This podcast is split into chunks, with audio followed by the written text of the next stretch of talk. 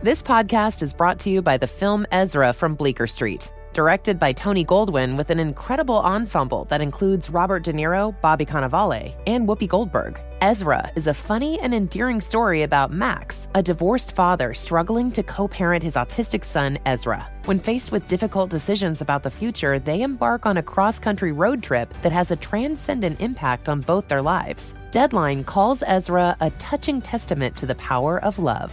In theaters May 31st. Pampers Cruisers 360 is the must have diaper to help keep your baby from taking it right off, which, if you've experienced this, can lead to complete chaos. With its 360 degree stretchy waistband that moves with your baby for a comfortable fit, your active baby can move freely. Think of it as baby yoga pants. Cruisers 360 offers a gap free fit and has a blowout barrier at the back of the diaper to help stop any unwanted disasters. The best part? That stretchy waistband makes it so easy to change your wiggly baby, who is always on the move and can't be stopped.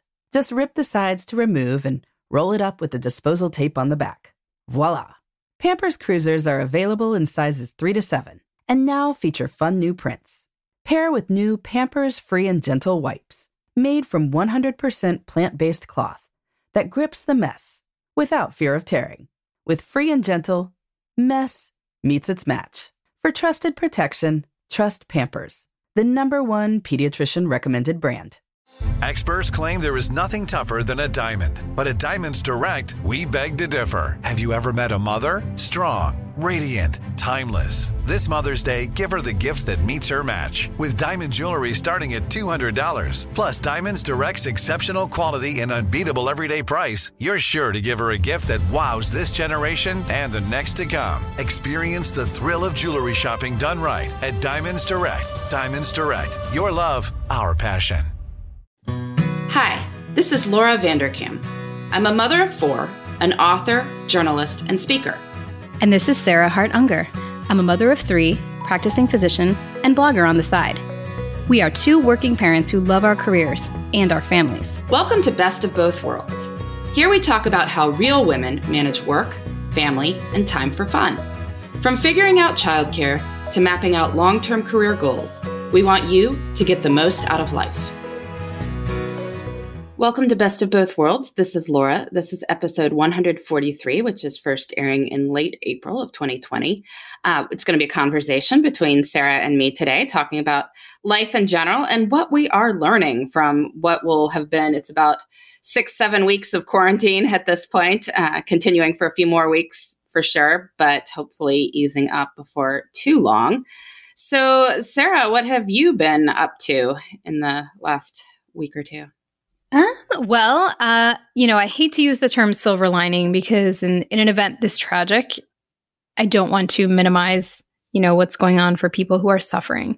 But the reality is that for many who aren't as directly impacted, there probably have been some either pockets of found time or just changes in routine that maybe have provided some benefit. And I have been one of those people, even though um, I've still been practicing healthcare. So that's been nice. And I am excited to say that I finally was able to launch my blog's newsletter, which was one of my projects for 2020. I really, the reason it got done was because I outsourced it. funny that. Yeah, because I, number one, don't necessarily have tons of extra time right now. And the amount of time it would have taken me to figure this out was probably a lot. But the amount of time that it took Amanda, who I hired to do it, to figure it out was probably minimal from her standpoint, but she did a great job. And now I have a whole pop up that comes up and you can sign up. And I know how to send out an email through MailChimp. So I'll be sending those out monthly. So if you want to check it out, you can stop by my blog. Yeah, definitely sign up for that and get the extra special Sarah stuff that she's not sharing with the broader world. The secret stuff. secret Sarah stuff. That's awesome. Yeah. Well, and you've been quite busy as well from a professional standpoint. Yeah, so I'm now doing two daily podcasts. Uh, it's complete sort of career pivot here, but yeah, two daily podcasts, both before breakfast and the New Corner Office. The New Corner Office is sharing strategies currently for working from home, largely, though, as people pivot out of that over the next few months, it's going to be broadly about flexible and location independent work. Uh, so a lot of people no longer need to be in an office five days a week. Perhaps some of these people were working in jobs that previously were told needed to be in an office five days a week, but we have now learned that that is not the case. So this podcast is a manual for self-directed work. You know, how do you thrive in a career when you are more in charge of things like hours and task setting and all that. I'm also excited to announce, I, I will probably, people read my blog, they will have seen this before, but I am working on an ebook. Uh, Penguin and I are have reached a deal that is going to be a very quick turnaround ebook, also called The New Corner Office, about similar topics about how to direct your own career, direct your own work, set your own schedule, manage your own expectations and accountability and all sorts of things that people are needing to learn it's aimed we say as the at the millions who work for home from home for the first time during the covid-19 pandemic but can't imagine going back to commuting five days a week after this. So that's coming out i think early july. Wow that is a quick turnaround. Oh my goodness it's april right now so that's that's amazing. but I can kind of see why they wanted to push that one out of there quickly. Yeah. And I mean, we'll come out as an ebook first. I mean, partly because like no one's in an airport bookstore buying a physical book right now. I mean, you know, this is the reality of the business book market at the moment. But if it gets uptake, we might reprint it then as a paperback later on, for instance. Um, that's what wound up happening with what the most successful people do before breakfast, which is started its life as an ebook many years ago and then came out as a paperback after that when there was a market. And that's one of the co- cool things about the technology these days is you know, for anyone considering this, you can do short ebooks very very quickly. If you do them on your own, you can do them almost instantaneously. Going through a major publisher, there's a little bit more of a lag time, but then you have better distribution. But, you know, you can test stuff out and without some of the massive overhead that printing a book and distributing it to retail stores entails. So, you know, small pivots, check what's going on, something people might consider. Absolutely. Well, we had one negative piece of uh, change, which is that Laura and I had this very exciting international trip planned where we were just lucky enough that there was a, a reader in, in a European country that had invited us to do a talk. And we were both so excited about that. And for me, it was like checking off multiple boxes like, okay, getting to do a live seminar on this kind of stuff, and then also getting to take a girls' trip. And we were going to hear some music and that's not happening anymore, which is fine. I think I'm hoping, very hopeful that maybe this we can, can like, you know, keep the event, but just have it in a different year, perhaps. but that has been one, I guess, pivot or change. On the upside, my June is is uh, much less hectic now. yes, exactly. Um, mine too. Mine too. yeah, you won't have to like leg a pump on a you know an international flight. Although I know you were totally game to do it, which is amazing. Yes, no, I was I was game to do it, but uh, yeah, yeah, we'll figure out some other time and I mean, really, like everything associated with this thing is over. I mean, the institution we were going to is shut down. The music festival has been canceled. like the planes aren't going. I mean, there's just everything is gone. But oh well, you know, it will come back. It will come back. It will come back. Yes, it will. Yeah. So let's go through our list of things that are making us happy right now. So Sarah yeah. has some that she sent me, and I'm a slacker on the notes front, so I'll just have to. I was going to say it'll be a surprise is, for Sarah. I, yeah, this is unusual because normally a uh, little behind the scenes, you know, Laura and I send notes back and forth. So I write to her, and then she'll write to me, and we kind of put things together. And this time, I gave her all of my stuff, and her stuff is secret. So you know, which is a nice my, way of my surprise reactions will be real.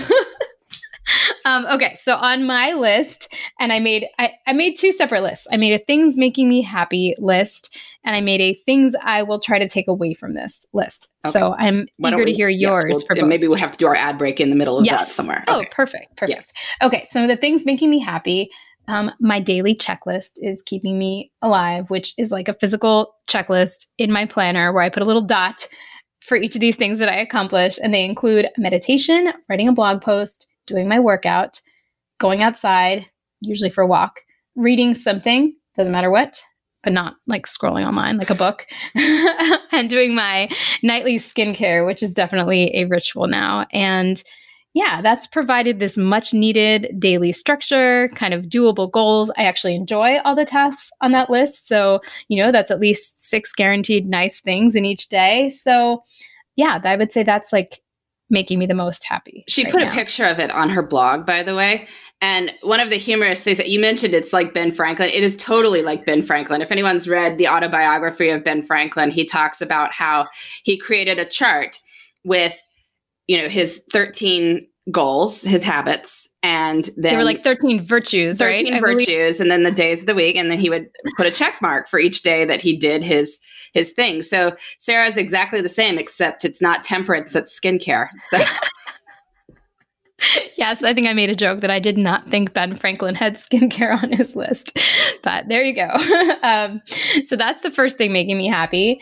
Um, and then some of these kind of relate to that, but I put going outside with the kids around the neighborhood as a separate item because we have been able to drag them out many nights. Sometimes we have to blo- uh, bribe them with like ice cream afterwards or threat of, you know, if a kid doesn't go outside, then the other kid picks the movie or something like that but it's it's worked um, and it's been really really nice. I always find beautiful things to take pictures of you know we're noticing it's so you know covid cliche but we are noticing more of nature different birds around the area trees that kind of a thing so it's really nice.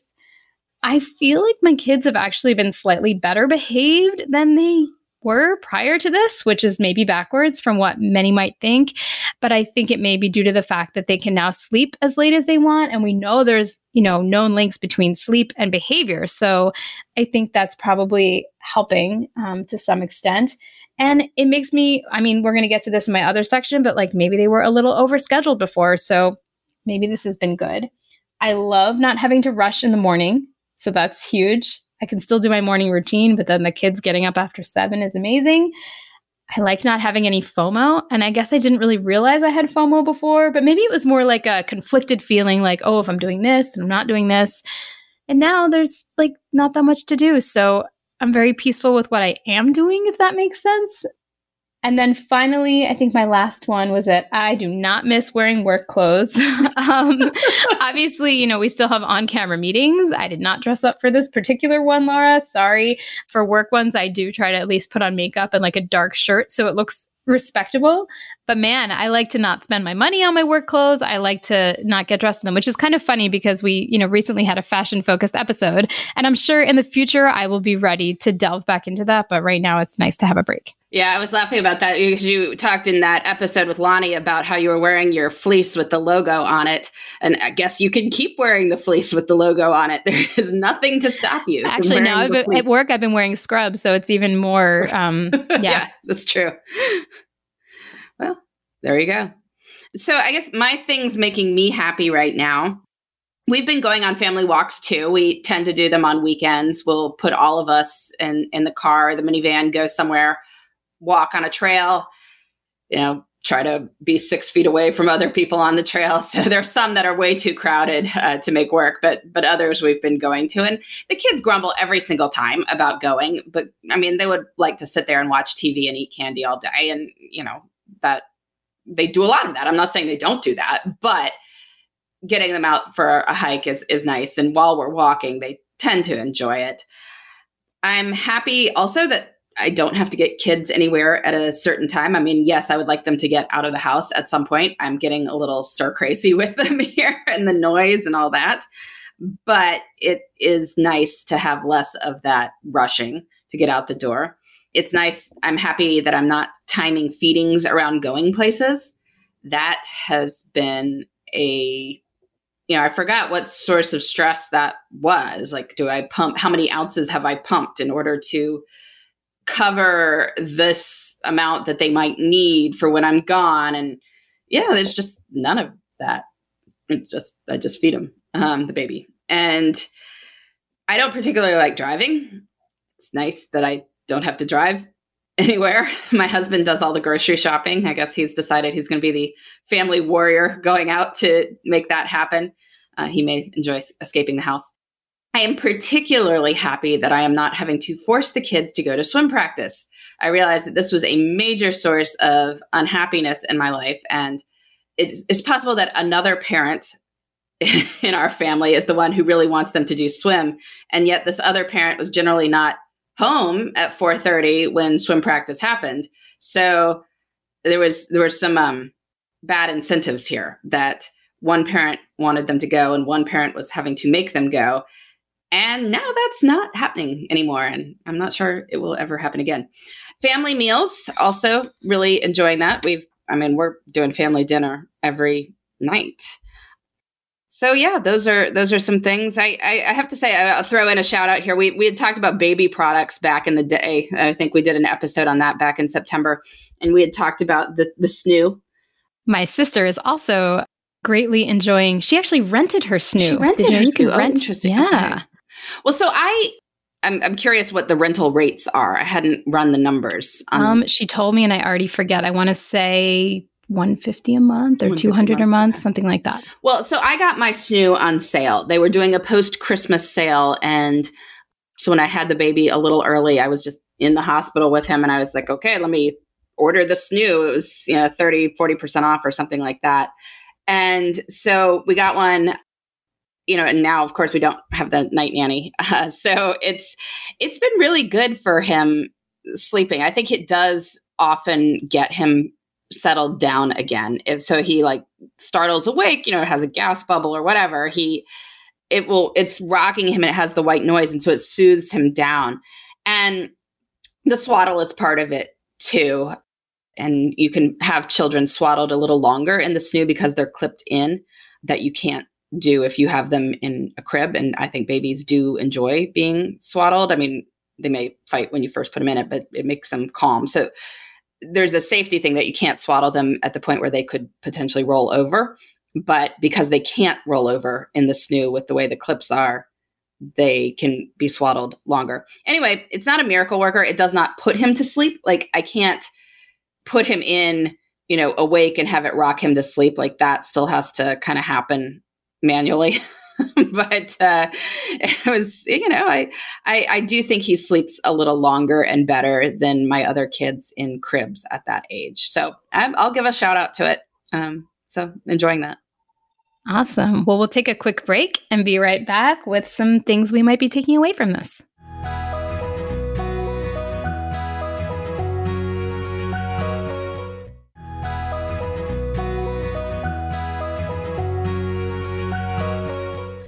Right. Well, we are back talking about things we are learning during the COVID 19 pandemic, things we will take away from this experience. So, Sarah, what, what have you been learning?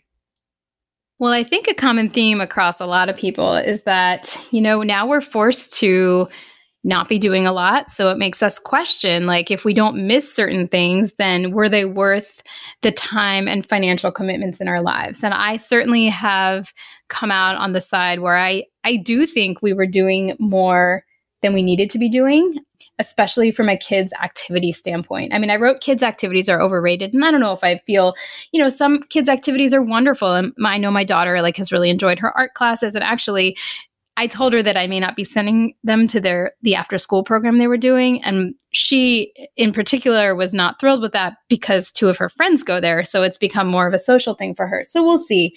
I guess I'm feeling like especially uh, now that my kids are getting a little older, I don't feel the pressure to have them do things that they aren't into doing themselves. Like it's not worth it. And I even know, like I, from my job, I, I kind of see what happens to kids. I've now been at it long enough that like I have some patients I've been following since they're seven and now they're 14.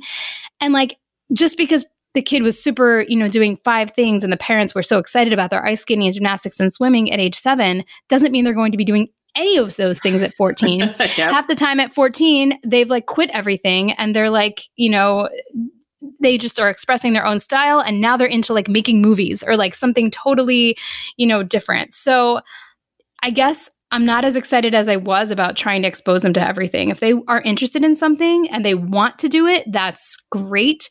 Um, I don't think I necessarily push them into things, but it was more like I'd be like offering 10 different things. And in the future, I might just be like, hey, is there any one or two things you want me to sign you up for this year? And if the answer is no, like maybe it can be no. You know, I'd like them to do one active thing, but if Cameron's active thing is like skateboarding in our driveway, like maybe that's okay.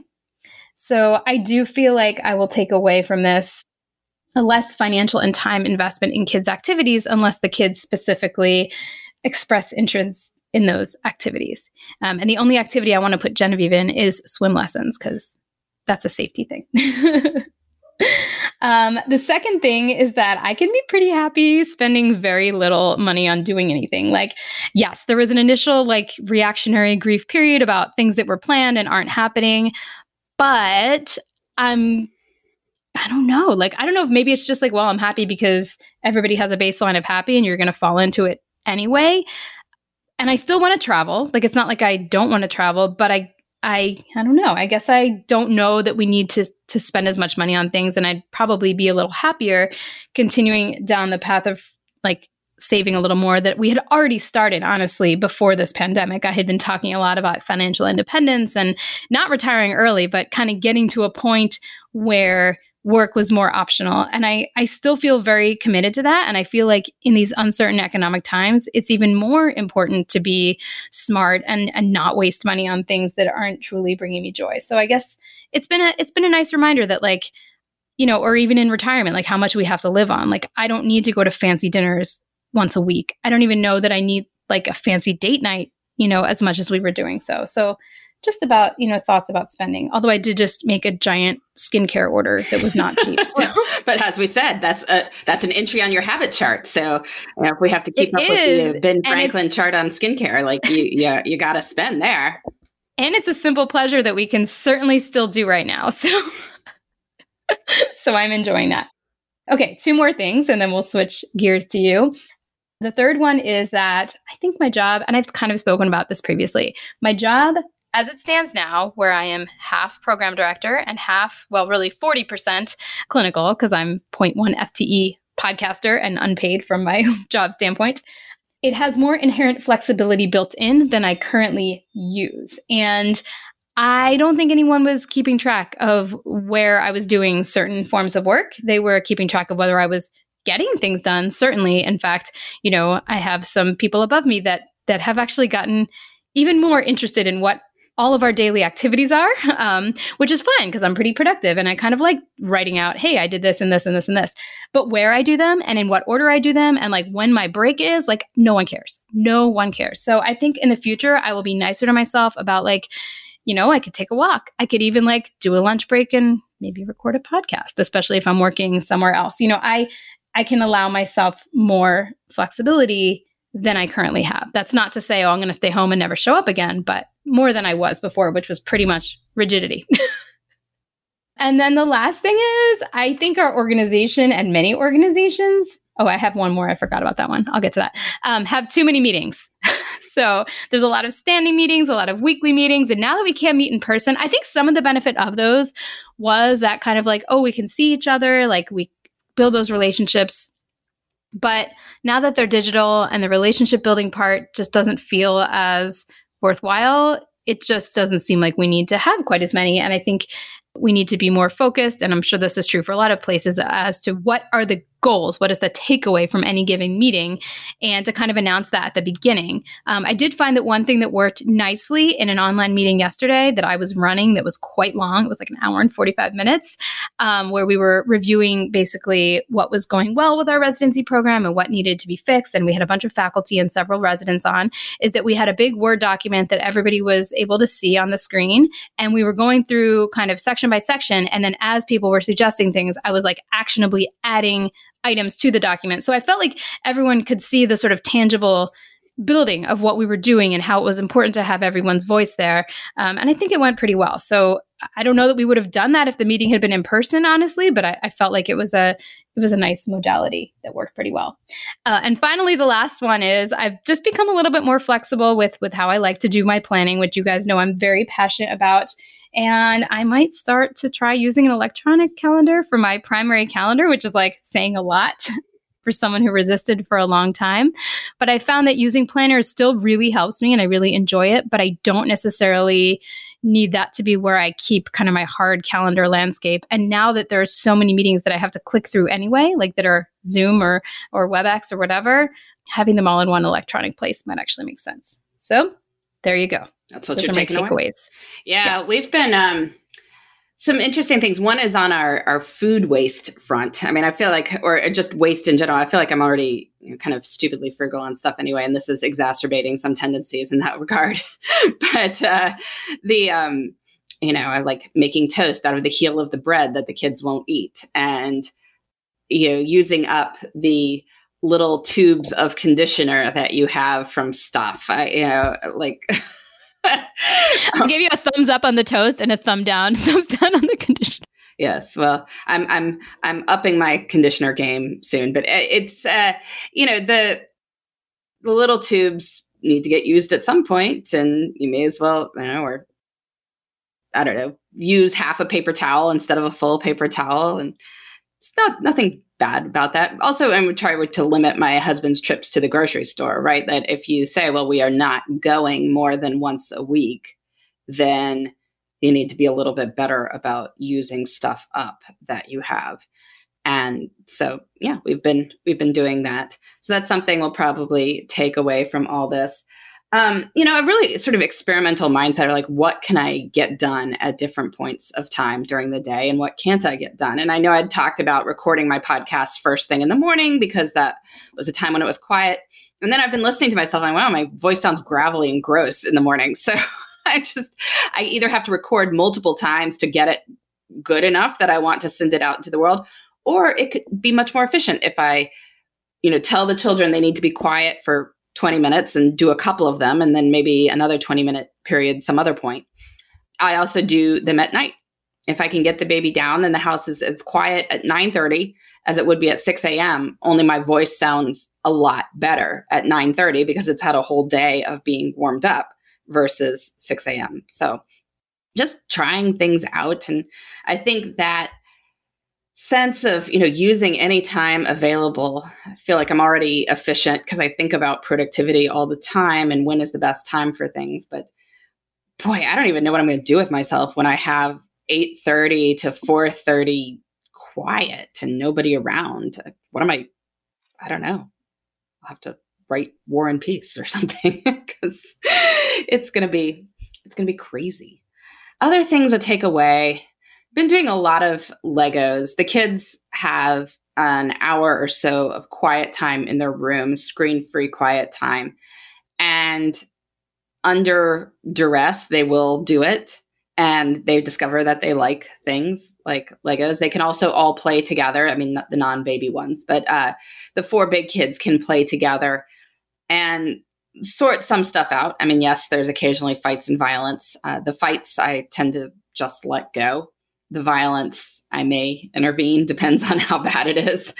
Um, but they, you know, they have to learn this kind of emotional self-regulation, and that if you are stuck with these three playmates for the foreseeable future, you have to figure out a way to play together. And so, you know, shove them all in the backyard and let it go as it goes.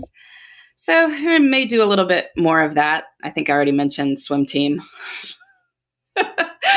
um, yeah, I I am just I, you know I, I I know that at some point this will change and my husband will have to return to working in the way he has been working, but I think that might be somewhat different too. I, I think that he's enjoyed having some time here as well. And I think so that may, you know, on the margins have, you know, a few more hours working at home versus other places. So, yeah. I wonder if maybe he will not have to travel as much potentially. Well, it's interesting question because now, of course, that it's not really an option. A lot of people who are in professional service firms have figured out ways to work with their clients virtually. And the question is, well, will the client still be okay with that once you can get on a plane and go see them? And I don't know. I mean, it may be that the clients themselves won't be in the office as much, and and so there's less of a impetus to go see them at the office if they're working at their houses. Uh, you know, then you can all just be virtual. So I don't know. I think no one's really quite sure how it's going. I, you know, for the new corner office, I've been interviewing a couple different people who have tips and tricks for for working from home, and I've heard from some business leaders who are like, you know, we didn't think remote work would work, which is why we didn't do it because we thought we all needed to be there to make things happen. And then with our backs against the wall, we had to go virtual and have found that our team members still like each other and work with each other and they still do stuff like they're not watching Netflix all day. So, you know, we still want to come back to the office, but on the margins, it's not, they're not going to be saying like, you know, yes, you have to absolutely be in your seat from 8:30 to 5:30 and because it's not I wonder if I wonder if more companies are going to move to like a hybrid model because they're you know, it's like there's actually some benefits to not being in the office sometimes when you do need to do deep work. Now, not when your kids are home, which is the situation now, but that's not going to be true forever. And I almost wonder whether certain firms are would be better off saying like, okay, this is an office day, and then Tuesdays are like a home day for everyone to get stuff done without bothering each other. Like, there's just all sorts of new possibilities. I think it's yeah. exciting. No, and I think that could be a great hybrid model. So yeah, we we all work in the office three days a week and home two days a week, and you know, to make it work, there's going to be a little bit less flexibility than if people are just kind of completely in charge of their own schedules. But I, I do think that often working remotely has an element of pure productivity to it. It's not just about work life balance. It's about working in a different place where it's impossible to get where it's possible to get more stuff done. So yeah, could change. All right, well, let's go to our listener question here. So, our listener says she's been listening to Best of Both Worlds since episode one. Thank you. We appreciate it. so, her question is Can we talk a little bit about charitable giving? So, you speak often of opportunities that arise with higher incomes, and one opportunity that she wants to explore is being more financially generous, but she doesn't know where to begin. How do you operationalize charity? She didn't grow up in a family that prioritized this, and she's not a churchgoer, so she doesn't have much of a framework. How does one sort out all the competing factors to decide how and to whom to give, and how to decide on the amount. Her husband and her are oriented toward the fire movement to financial independence. They have two kids and are thinking, or they are fire, I guess they are fire ish, she says. They are financially independent, are thinking of starting with 10% of our strictly discretionary income. Is it better to give locally or do national organizations, lots of small donations or bigger ones, monthly or lump sum, directly or up to people asking for help? Excited to hear your thoughts. Well, do you want to go first? Well, so I, I realized now that I'm looking at my response that I read her thing wrong. I thought she was saying she was donating 10% of her net, and I was like, "Damn, that is amazing!" Uh, but she's she's donating a more reasonable or more probably common 1% or so of the net, which is 10% of their discretionary, which is an interesting way to look at it. I've, I've never really sat down and, you know, looked at broken down what is quote discretionary and what isn't. And interestingly, I think we're probably you know similar not to give specific numbers but but something like that. I do think that it's probably better to give to fewer things with more sizable amounts just because you you can feel and you can feel like you're making more of an impact. And I don't, I don't know. I mean, I guess there's not really a scientific reason, although I think that every time you're giving, there's going to be administrative costs, you know, associated with the giving itself. So that if you are on like 50 different charity lists and giving $10 each, that's not as meaningful than giving, you know, one big $500 donation or something like that or, or more. Um, we personally like our biggest thing that we donate to right now is the foundation that's associated with the hospital that I work at because I know that they do a lot of good for the community. So that's, and it's just something that's close to home for me. But I mean, this is also still a work in progress for us as well. I do think, you know, you have to balance whether you'd rather save for retirement versus give now. I think the best case scenario would be to have, you know, be conservative enough so that we do oversave for retirement and then perhaps have even larger chunks that have grown over the years to donate when we are, you know, past that fire phase because we've allowed the money to, to sit there and grow. But there's no one right way to do this. I think that if you're thinking about it, that's probably a great first step as long as you're not just thinking that you you know put something into action each year and I, I, like the idea of looking at a certain percentage of your discretionary i think that's a nice way to view it yeah i've you know over the years talked to a number of people who are giving away larger sums of money just that i've interviewed them for various things and everyone goes through this learning phase. It turns out it is harder to give significant chunks of money away wisely than you might imagine. And so people who do have significant chunks of wealth for whatever reason, either it's been a slow, steady growth or, you know, they come into a lot of money suddenly with an IPO or a, you know, inheritance or what, whatever, but they are, or selling a, a business that you try little things you see what excites you, you see what seems to make a difference, and then you start making bigger bets on those sorts of things. So it's very similar to how you might do investing as well. If you are also into angel investing, for instance, and making small bets, seeing what works, what kind of founders you like to work with, that sort of thing. In general, a couple guidelines here. You're better off giving close to the place that will use it. So locally, or even to the local division of a national organization. Um, you're probably best off giving places that you are personally involved with as well. She said she wasn't a churchgoer, but this is one of the reasons that houses of worship are the most popular places to for charitable giving because you know what they do. Like you help out with it. You're there every week providing accountability. So there's just a lot of upsides to charitable giving through that. But of course, there's ways to replicate that if you are not religious as well. Um, she could make a short list of the causes that motivate her, pick a small number, like three tops organizations to give to very generously. Like, like you said, there's transaction costs, so you're better off concentrating your giving. With those organizations, though, you may be better off giving monthly versus annually so that the organizations can manage cash flow. Although it depends. If they're huge, then it doesn't matter. But if they are smaller organizations, then monthly cash flow tends to be the way to, to look at it. If you can volunteer at these places too, that's great because then you get multiple ways of, of giving and feeling involved in the cause and seeing what they really need too. That you might learn that they need bigger chunks of money in February for some reason. And you know, that's just the kind of thing that's that's good to know and makes you feel more connected to it. You said your your biggest uh, donations were to your hospital foundation. Ours, interestingly yep. enough, are to Texas A&M University. But the reason for that is that my husband got a full ride there when he was going to college. And I know that was very helpful for him. So we have, uh, you know, I would say an, an obligation to pay that back. And so we have.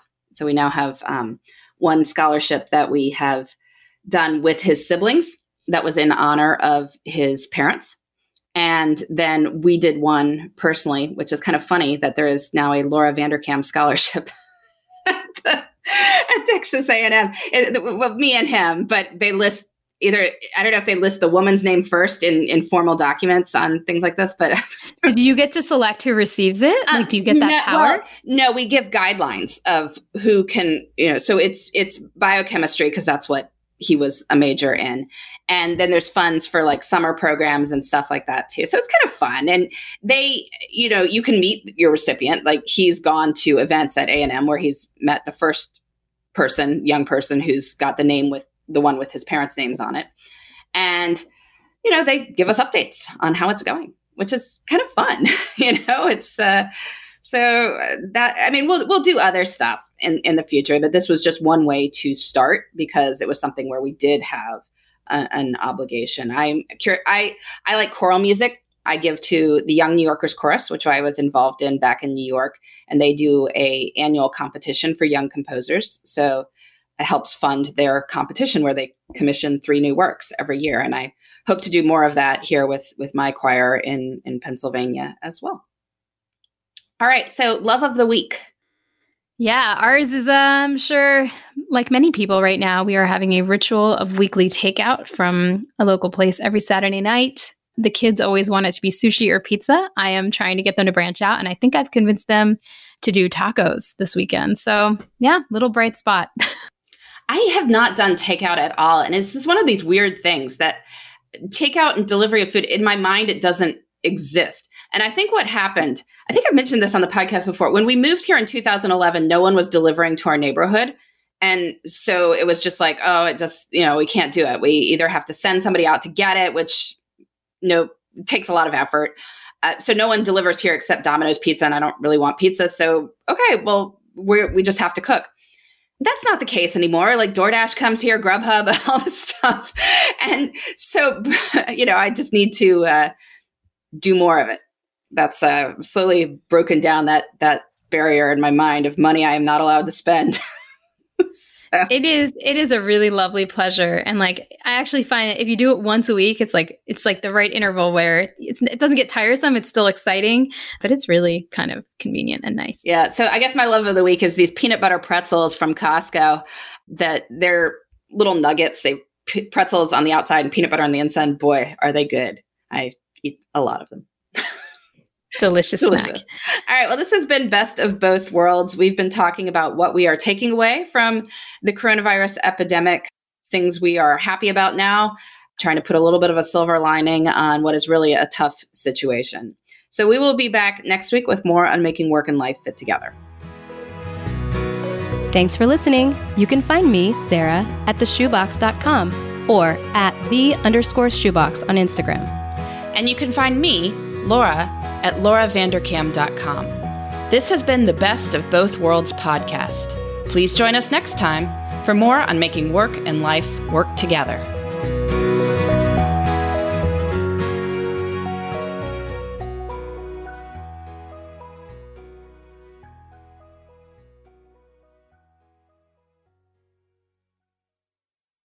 It's brand new, season two. I'm Marissa Thalberg. And I'm Stephen Wolfe Pereira, and we're excited to be back having bigger, bolder, and always real conversations. Straight from the C suite front lines of marketing, media, and more. We have great friends joining from people you may know, like Wilmer Valderrama and Bobby Berk. And people you'll want to know. So grab a coffee or, hey, even an Aperol Spritz and come join us on America's number one podcast network, iHeart. Listen to brand new on the iHeart Radio app, Apple Podcasts, or wherever you get your podcasts. Danielle Moody here, host of the Woke AF Daily podcast. We've been with iHeart for a year, and what a year it has been. As we head deeper into 2024 and yet another life changing election cycle, Woke AF Daily is here to keep you sane and woke. Make Woke AF Daily your podcast destination for 2024 election news and analysis. Listen to Woke AF Daily Season 5 on the iHeartRadio app, Apple Podcasts, or wherever you get your podcasts. I'm Tamika D. Mallory. And it's your boy, Mysonne, the General. And we are your hosts of TMI. And catch us every Wednesday on the Black Effect Network, breaking down social and civil rights issues, pop culture, and politics in hopes of pushing our culture forward to make the world a better place for generations to come. Listen to TMI on the Black Effect Podcast Network, iHeartRadio app, Apple Podcasts, or wherever you get your podcasts. That's right.